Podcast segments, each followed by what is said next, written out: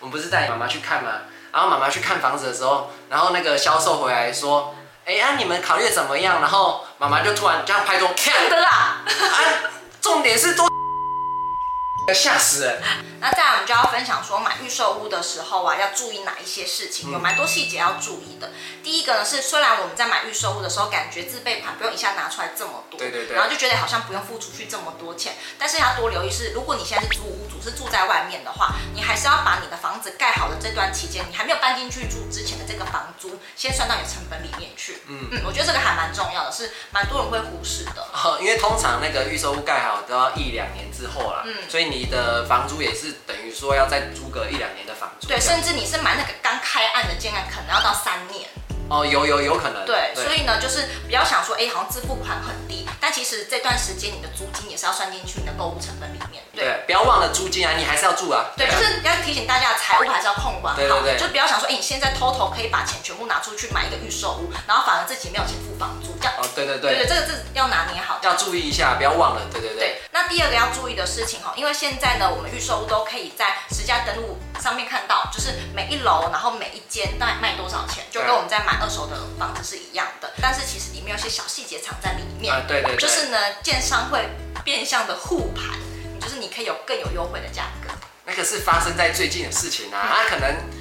呃，疫情那一两年也不需要护盘啊。对对，那是最近这一两年的事情啊。那、啊、这个可以讲吗？这个可以讲啦。可以讲，就是好像大家都知道嘛，对不对？嗯。欸、有可能啊，就是他们不想降价嘛，因为降价的话，等于说他实价登录是不太好看的。像比如说啊，建商一开卖的时候可能是卖四十万，然后呢，一瓶卖四十，然后他可能就是买气不是很好，但他绝对不会想用三八开始卖你，因为就觉得很奇怪啊，你一开始卖四十，然后你现在只卖三八，然后大家一定会等啊，那什么时候变三六？所以其实。建商他们不会想看到这样子，这样是恶性循环。对，他们就会希望说，哎，十家都是保持可能四十甚至四十以上的，但房子就是卖不出去，那建商就会开始有些变相的操作。啊、嗯，变相操作就是有的会去，比如说送家电呐，比如说它底价可能就是三十九，那跟四十可能差一点点，那他可能就是哦，我送你个冰箱，哦，我再送你个几台冷气这样子，让你就觉得哎。我好像获得什么哎、欸？那我这样子多买一瓶多买一万，好像还好，对不对？因为我本来就要买家电嘛、啊。对对对，所以有的人就会接受那个建商送你一些家电嗯。那、嗯、我觉得家电这些加加起来，我觉得几十万，我觉得还好啦。嗯、对，所以呢，就有的建商会开始哎、欸、送装潢，欸、有没有送装潢？装潢你看哦，现在动辄就是一两百万，一百万其实已经赚赚不到什么东西了。嗯，所以。通常都要好一点的装潢啊，对，要装到两百万。嗯，那但是其实我们也没有去看那个送装潢的到底是怎么样，但是他们送装潢，你可能至少要一百万以上嘛，对不对？那可能他原本卖四十万，那他送的装潢，他可能已经在降价卖，他其实他就是在变相降价喽，他可能底价算好大概是三十八，然后送的装潢。可是你你跟他买还是要买四十万，所以实价登录还是会在四十。对，但是呢，大部分消费者就觉得说，哎，反正我本来就要花钱装潢，那我就用这个价格买，那建商就还可以就是送我装潢，这样没有不好啊。对。但是呢，这样子就可以让建商说，哎，我实价登录还是卖在四十，但其实他就已经变相的在降价了，或者是说啊，有一些建商会呃寄出什么，你的首付款我们来出，嗯，好，比如说呢，首付款我们要付个二十万或三十万好了，然后就会让你抽奖。就是呢，比如说里面这几颗球里面有可以让你折十万的、折二十万的、折三十万的，然后你一抽完之后呢，你就看可以折几万嘛。但是呢，它实价登录上面的那个总数还是是那个样子。对对对，嗯、所以它的实价登录看起来就不会变便宜嘛。所以等于说以后买的人他也不会觉得说，哎、欸，好像这个建商有在降价啊，他所以就也不会等嘛。所以要买的人他还是会去买那样子四十万以上的价格。对，所以这个就是。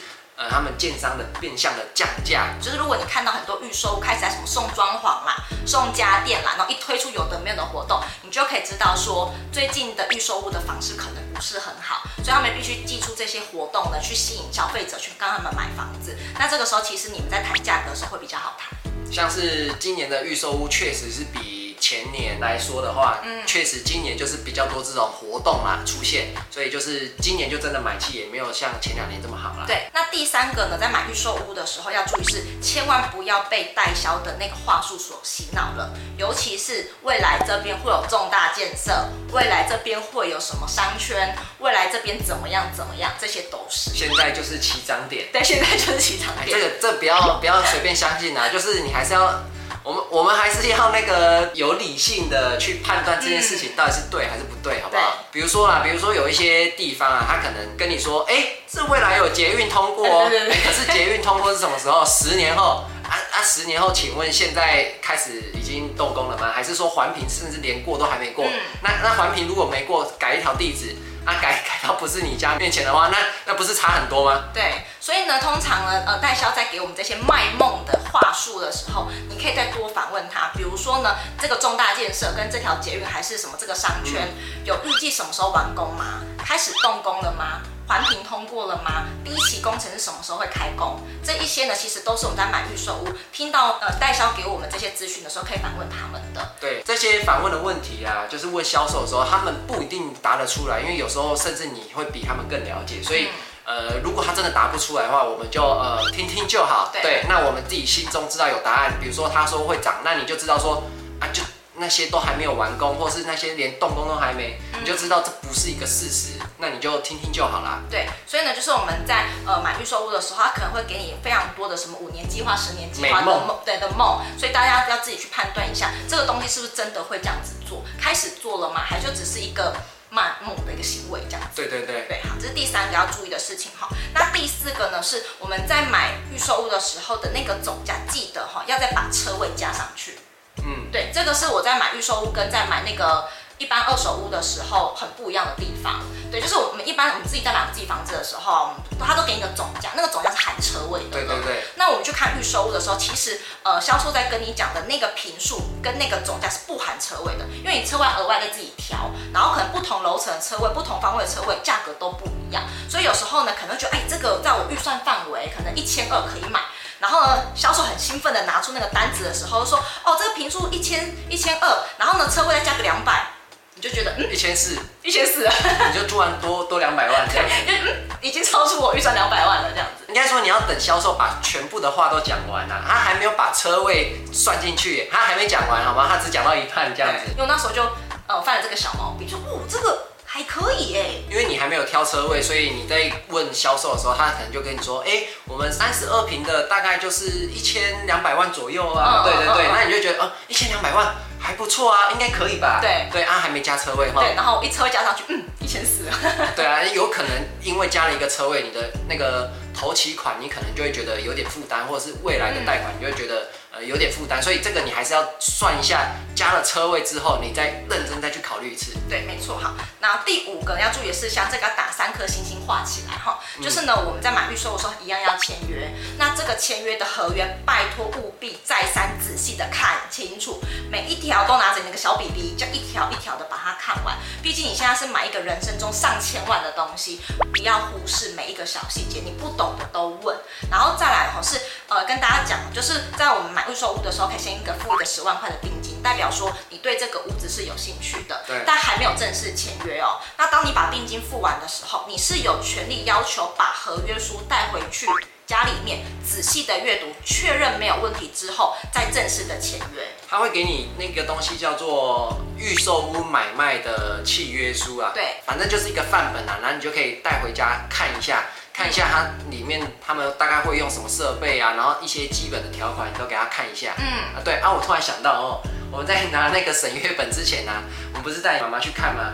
然后妈妈去看房子的时候，然后那个销售回来说，哎呀，你们考虑怎么样？然后妈妈就突然这样拍桌，看的啦，啊，重点是多少钱？哇，我整个吓死人，我整个吓到哇。妈妈怎么那么凶？因为，可能销售很急着要成交还是什么的，都没有跟我们讲多少钱，就一直要塞那个合约给我们。然后我妈就说：“啊，重点是多少钱？”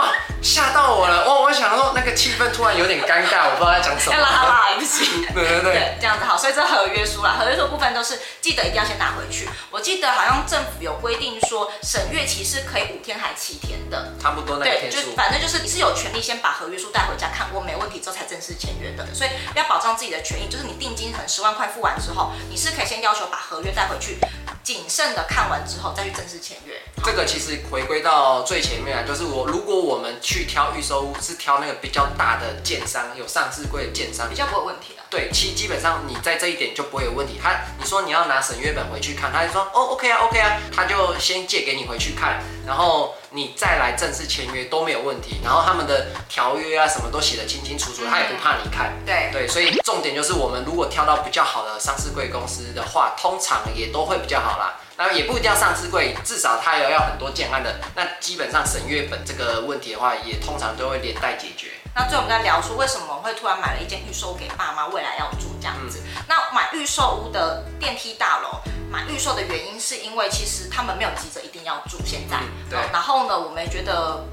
这样子我们比较不会有那么大的压力，反正他就是没有急着要住啊，就慢慢来就好了。用时间换空间。对对对对对。对，我们也不用一次要马上拿出这么多的东西。然后买完之后他又不住。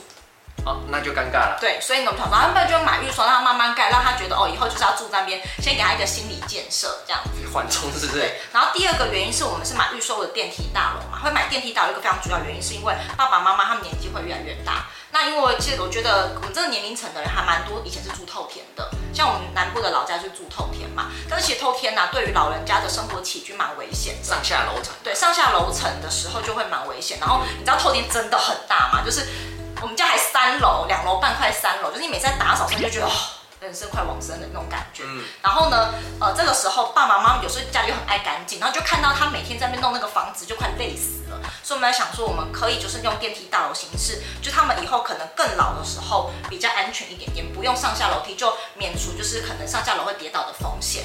那再来是因为现在蛮多电梯大楼新的都还蛮不错的是，在家里面就有紧急的设备。就是真的发生什么事情的时候，一个按钮保全，或者是物管中心就会有人来看发生什么事情。对对对。这个如果是老人家自己在家的时候，我们做子女的相对会比较安心一点。嗯，嗯，我觉得这我考量点是他们未来年老的时候的一些安全事项。那我们这边有准备一份小礼物呢，就是买房的攻略的感觉。嗯。这个叫做新手买房指南哈，里面会包含几件事。第一件事情是买房的完整流程图，让你知道每个阶段要做什么事情。然后呢，第二个呢是买房的需求表，根据你的需求呢，找到你理想中的房子。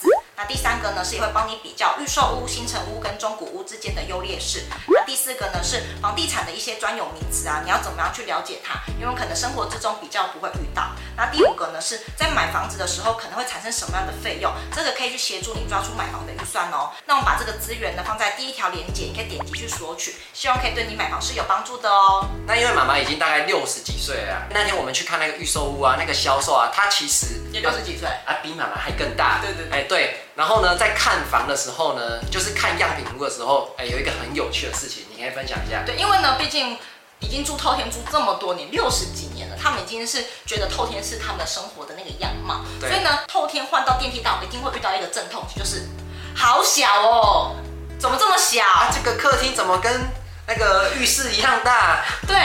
为什么这个房间，这个就是我们家阳台大小，怎么会是一个主卧室嘞？这样子。然后那个销售人员，那个销售阿伯啊，他就。啊，妈妈，妈妈，现在你观念要改一下喽。我们我们观念都要改一下，现在也要用电梯大楼角度来看，对，这样是正常的。你不能用以前透天的观念来看。然后我们在旁边就一直在那笑，然后我还要憋笑，我要躲到最后面去。对，就是呢，因为呃，从透天转到电梯大楼一定会不是，因为空间大小真的差非常多。但老实说啊，大部分的住透天的人，空间很大，但是杂物也对特别多。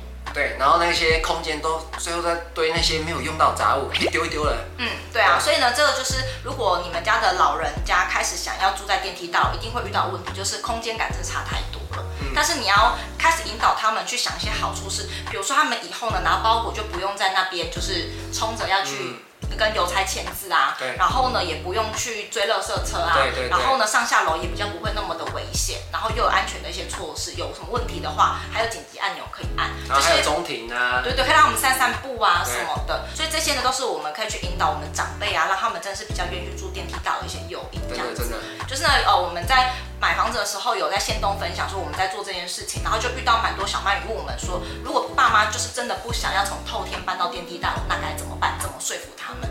我们就只能说，我们把好处跟他说，我们孝心是这个样子，希望他以后年老都会比较安全。但如果他真的是坚持不想搬的话，那还是顺着老人家的意子。其实呢，到时候如果他们真不搬过去住也没有关系，因为我们挑的地点也还不错，然后需要做什么样的利用，其实也都很方便。所以呢，我们买这个房子呢，其实也是进可攻，退可守。就是进的话呢，爸妈可以搬进去；那退的话就看一看后续利用，比如说以后我们自己回台南的时候可以住之。类的。还是你弟搬进去？哎，我弟之类的，就是随便，真的看以后怎么样再说。对啊，再再说了，对。那我们分享这么多，我们在买预售屋的一些细节啊注意的事项，还有经验跟你分享啊。你可以呢，在这个影片帮我们按一个赞哈，然后或者是分享给你其他的朋友，因为当观看的次数越多，我们才知道说我们拍这样的题材是可以帮助到大家的，我们后续才会规划更多的内容跟你分享。那如果说观看数不多，我们可能觉得大家是没有兴趣的，所以我们可能就是以后不拍了之类的。所以如果说可以的话呢，可以帮我们按一个赞，然后可以让演算法推播给更多人知道，也可以分享给你想要买房的一些朋友哦。这集影片就到这边，我们下一集影片见，拜拜。